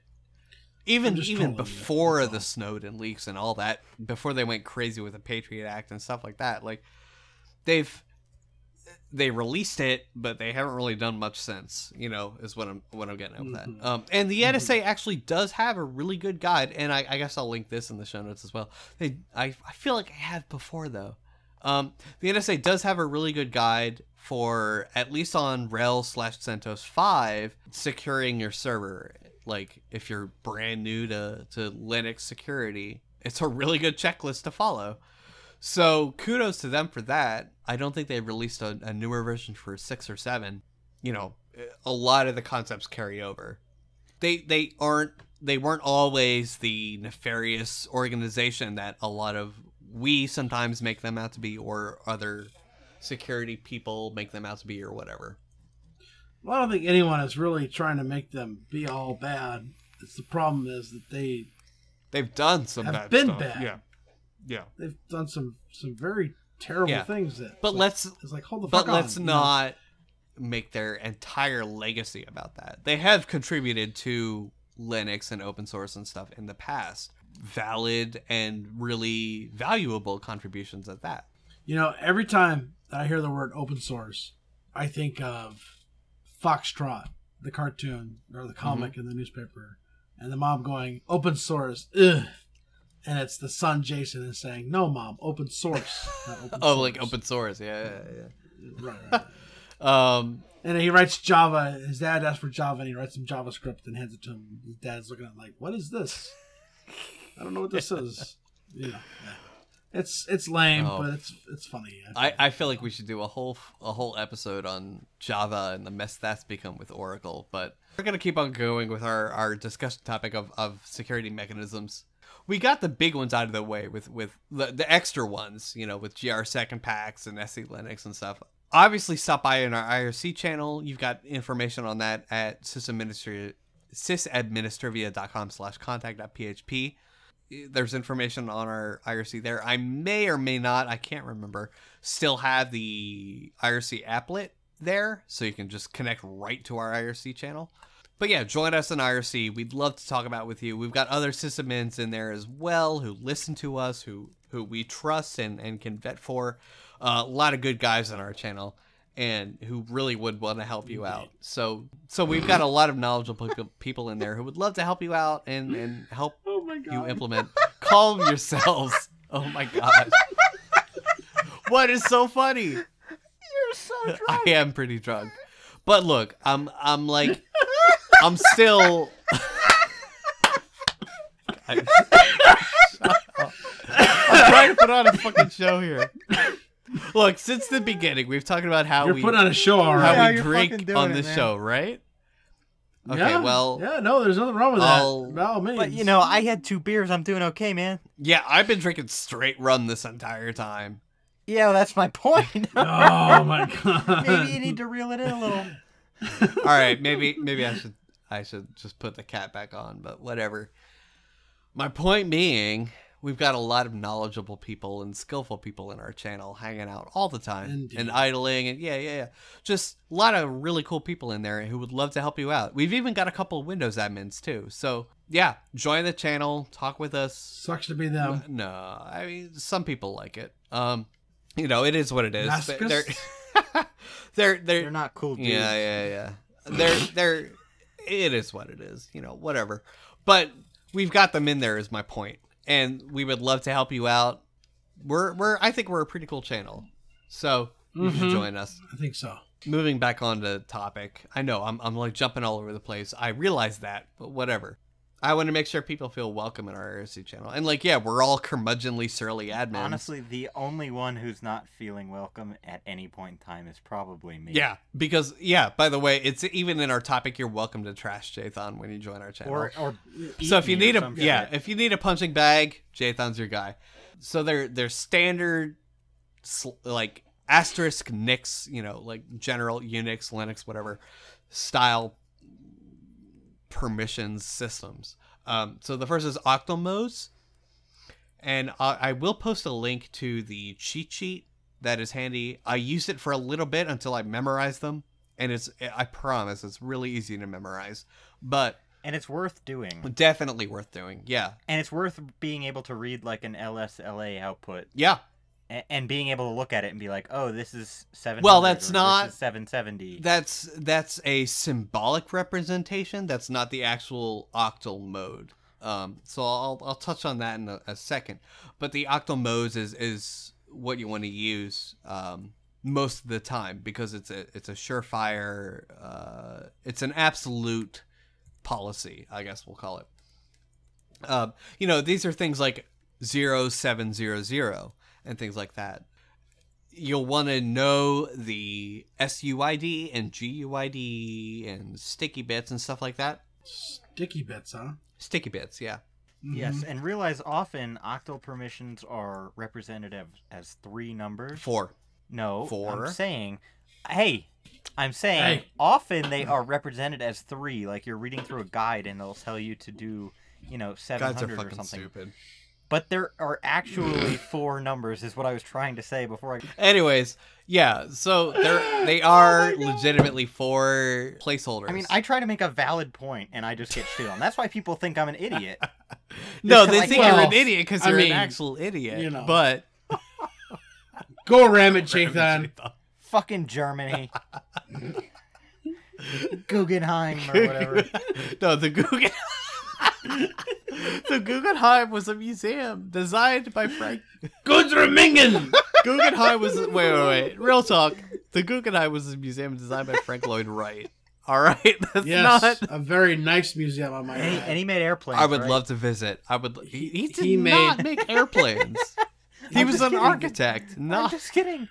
He was the premier architect. I'm just kidding. Anyhow, I would love to visit Beaver Falls too. Please, moving on. Shit on Jathan as much as possible. Moving on, everyone. I'm gonna just ignore Jathan for a second. Learn that first placeholder.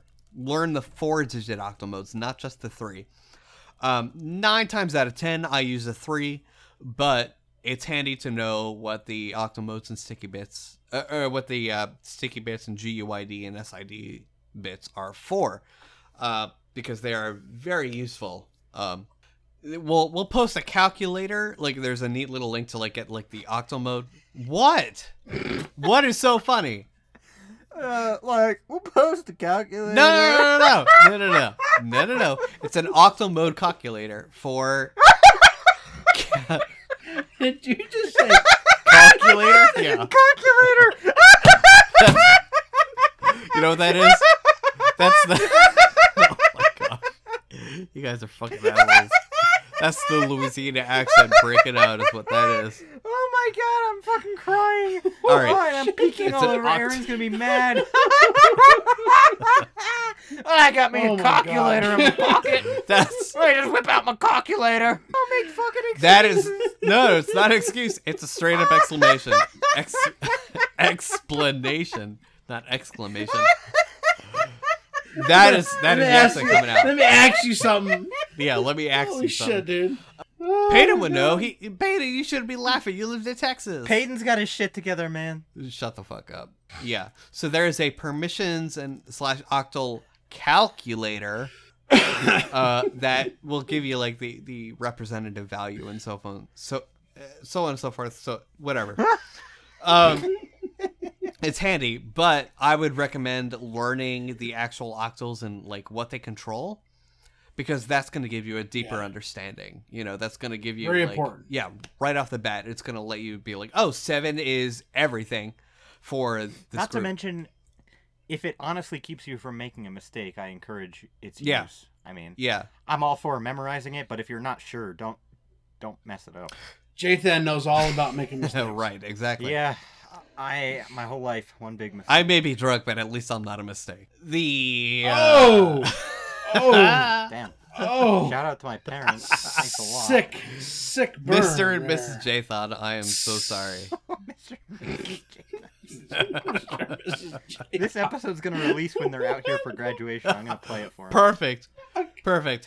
Hey, by the way, Mrs. Jathan, how you doing?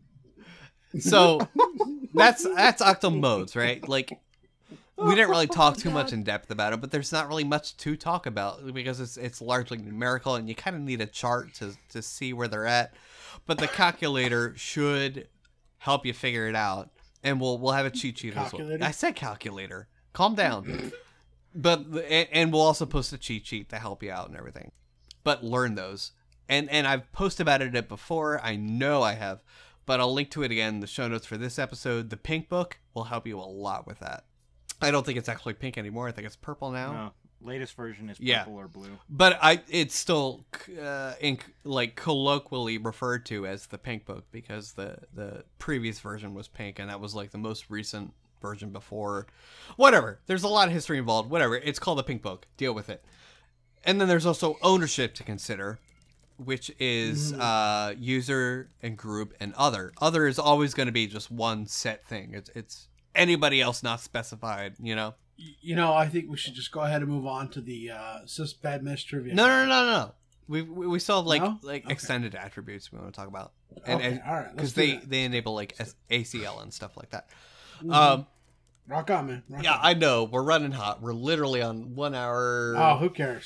53:30. Who gives a shit? Who cares? Aaron, I know. Sorry. This is another long episode, but take your time, do it right. You've got a week to do it. Not a week, but a week and a half.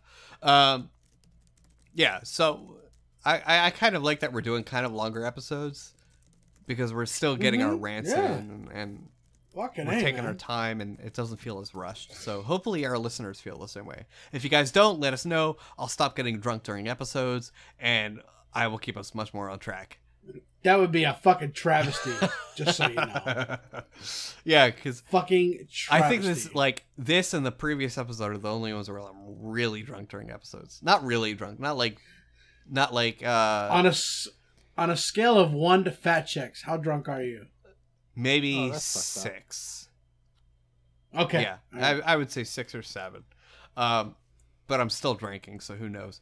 So the ownership, keep in mind, you can do some really nice stuff with ownership. You can add users to groups after they've been created. I see so many people not realize that. You can totally do that. And a user's primary group doesn't have to be shut up. A user's primary group doesn't have to be the same as its username. You can create a user with a different group. You can create a user in the root group, for Pete's sake. I would not recommend it. You can also change someone's primary group anytime. Right, yeah. You can change their group. You can change your secondary groups. I would not recommend adding a user to the root group right away. Please do not do that. But if you're in some weird situation where you require that, you can. All right, so that's pretty much ownership. A lot of people confuse the ownership and groups, or ownership and permissions. They call them one and the same. They're different. Well, they do go hand in hand. They go hand in hand, absolutely. But permissions are octals, and the ownership is user/group, they go hand in hand, but they're different aspects of the bigger picture kind of access thing. Lastly, I wanted to talk about extended attributes, and you can do a lot of crazy stuff with this one. Tell us. What can you do? All right, now I can tell you're patronizing, and you can shut the hell up. I'm not patronizing you. No, sir. Really? No, absolutely not. Are you sure? Positive. I feel like you are. I'm not. Okay. You would know if I was patronizing you. I treat you like patronizing. That is true. Not much to say about ACL because it's not commonly used, and you need the extended attributes flag enabled for the file system in... For example, FSTab or when you mount it or whatever. So it needs to be enabled and the file system needs to support it. But you can do some really cool things like user explicit owner overrides of the ownership and permission flags and things like that. you know, you can say everyone in this group can write to this file except for this user.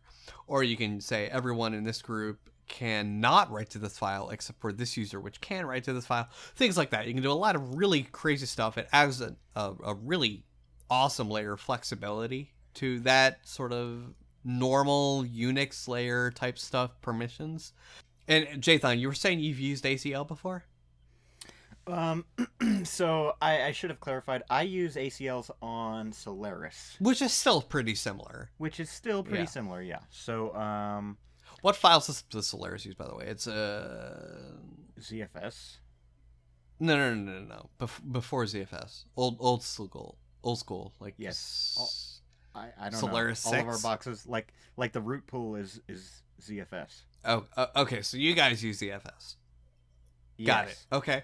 And so what that really allows us to do is have very fine-tuned control, you know, as you just described, over directories. So I work at a research institution. Often there's collaboration that happens between very specific people. And multiple groups. And in multiple groups, in various different organizations with different usernames, different primary GIDs, whatever. And so, yes, it allows us to enable that collaboration on a one-off basis and remove it at any time. Yeah. And that's very important for what I do. There's other cases where I'm sure you could make a compelling argument that that's a good thing to do. You know, a quick solution or a quick scenario with a quick solution is Peyton and I are working on a project together, and we're both in different groups. Good luck, Peyton. Sorry, keep going. So, you know, Brent is our admin. You know, a simple solution would be for Brent to just say, you know, group can read and write to this directory and then add me to Peyton's group. But really, that has global implications beyond what Brent could probably imagine because... you know, any folder then that's owned by that group, I could read or write to. So potentially, depending on the octals. But, you know, using an ACL or an extended attribute instead to just say, Jathan can now read and write to this directory or anything underneath it is much more specific, and therefore it's a safer option. Yeah. So I guess, Let's take like a file server as an example, right? Because that's probably when these are going to be the most useful. So you've got maybe a directory slash opt, not opt, but var maybe, slash serve, whatever, slash something something, slash resumes. And then in resumes, you've got a subdirectory called IT prospects, or IT underscore prospects would be more likely. Now, you want both HR and the IT department heads, at least, to have access to those resumes. You don't want to add the IT admin or the IT hiring chiefs, so like CTO and the manager and stuff for the IT department. You don't want them to have access to all of HR's group because they can see then they'd be able to see all resumes and all payroll information and shit like that. And at the same time, you don't want HR to have access to all of IT group's resources. So, like, that'd be, like, passwords and whatever. And keep in mind, this is, like, a really old-school architecture. There's better ways of doing this now, but whatever. You would then, instead of creating a third group and adding all users from both of those groups into that third group, because that's just a headache waiting to happen. Like, what if one user joins... you know, either department down the line. You don't want to have to add them to then like 2 or 3 or 4 or whatever groups. You can add an ACL that says, okay, both of these groups can access this directory. And that's an example of the extended attribute ACL. Well, I thought I summed it up just fine before, but your example works too. I did it in about 5 sentences, but whatever. Yeah, and it took 2 times as long. It did not. Peyton? It took about 2 times as long, maybe. Well, you were explaining it more than just it does. Okay, I was giving a usage example. But I did already explain it. Yeah, well, I was giving an example, too, so I guess terribly. I mean, really? I literally made an example up on the spot. No, Jathan was terribly. You were fine. What the fuck? So, moving on to this, there are normal ATRs, normal attributes you can do without mounting it with extended ATR or extended attributes. It's things like CHATTR plus I, so it's immutable, which means you can't change it in any sort of way, which by the way is really handy if you're like on a VPS and a provider's fucking with your etsyresolve.com, for instance. Those fuckers. CHATTR plus I Etsy resolve, and that shit, their scripts ain't gonna change it unless they have some kind of weird hook to remove that. But it's really handy for things like this. You can do append only for files, so you can only add content to files instead of like deleting the file or removing or whatever. There's a couple others. Really handy stuff. I would recommend looking into that as well. It's maybe not as useful as extended attributes, but it still definitely has its place. And the bonus there is, if you have a file system that supports it, you don't even need to mount it with the extended attribute.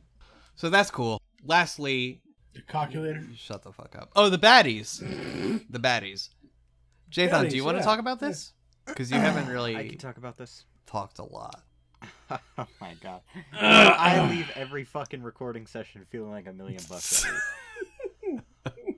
I mean, I'm drunk, so I feel great right about now. For this week's Sisbad Administration Award, aka the baddies, there was a central bank in Bangladesh.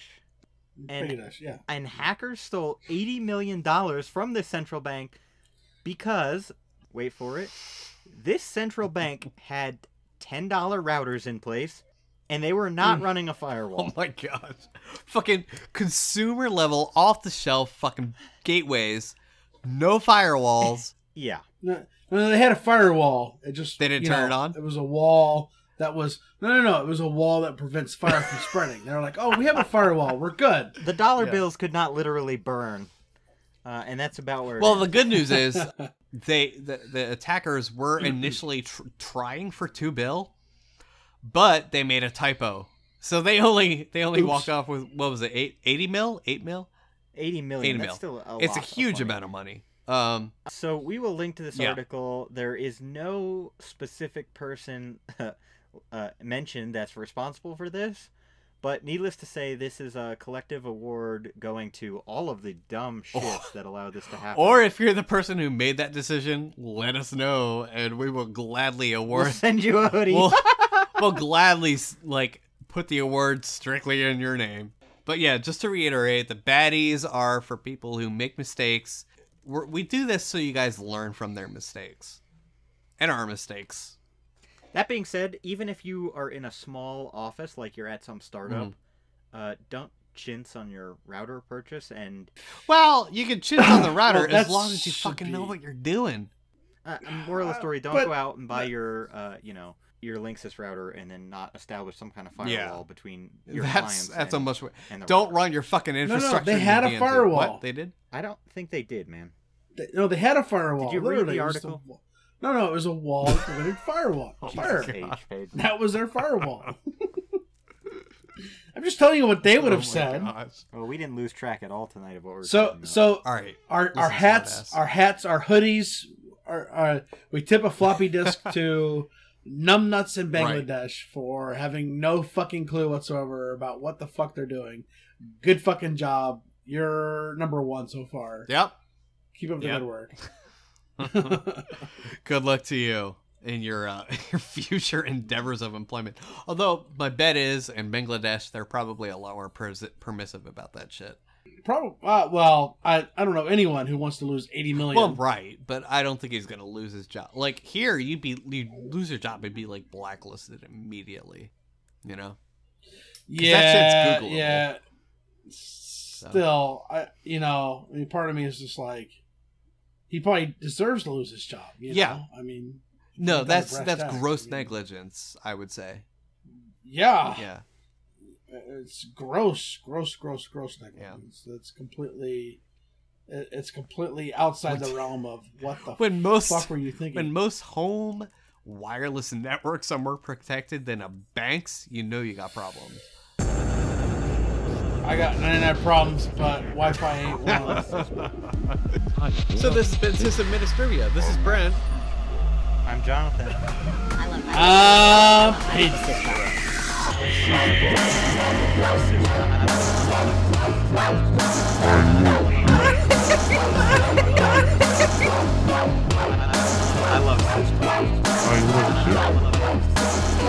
I love I love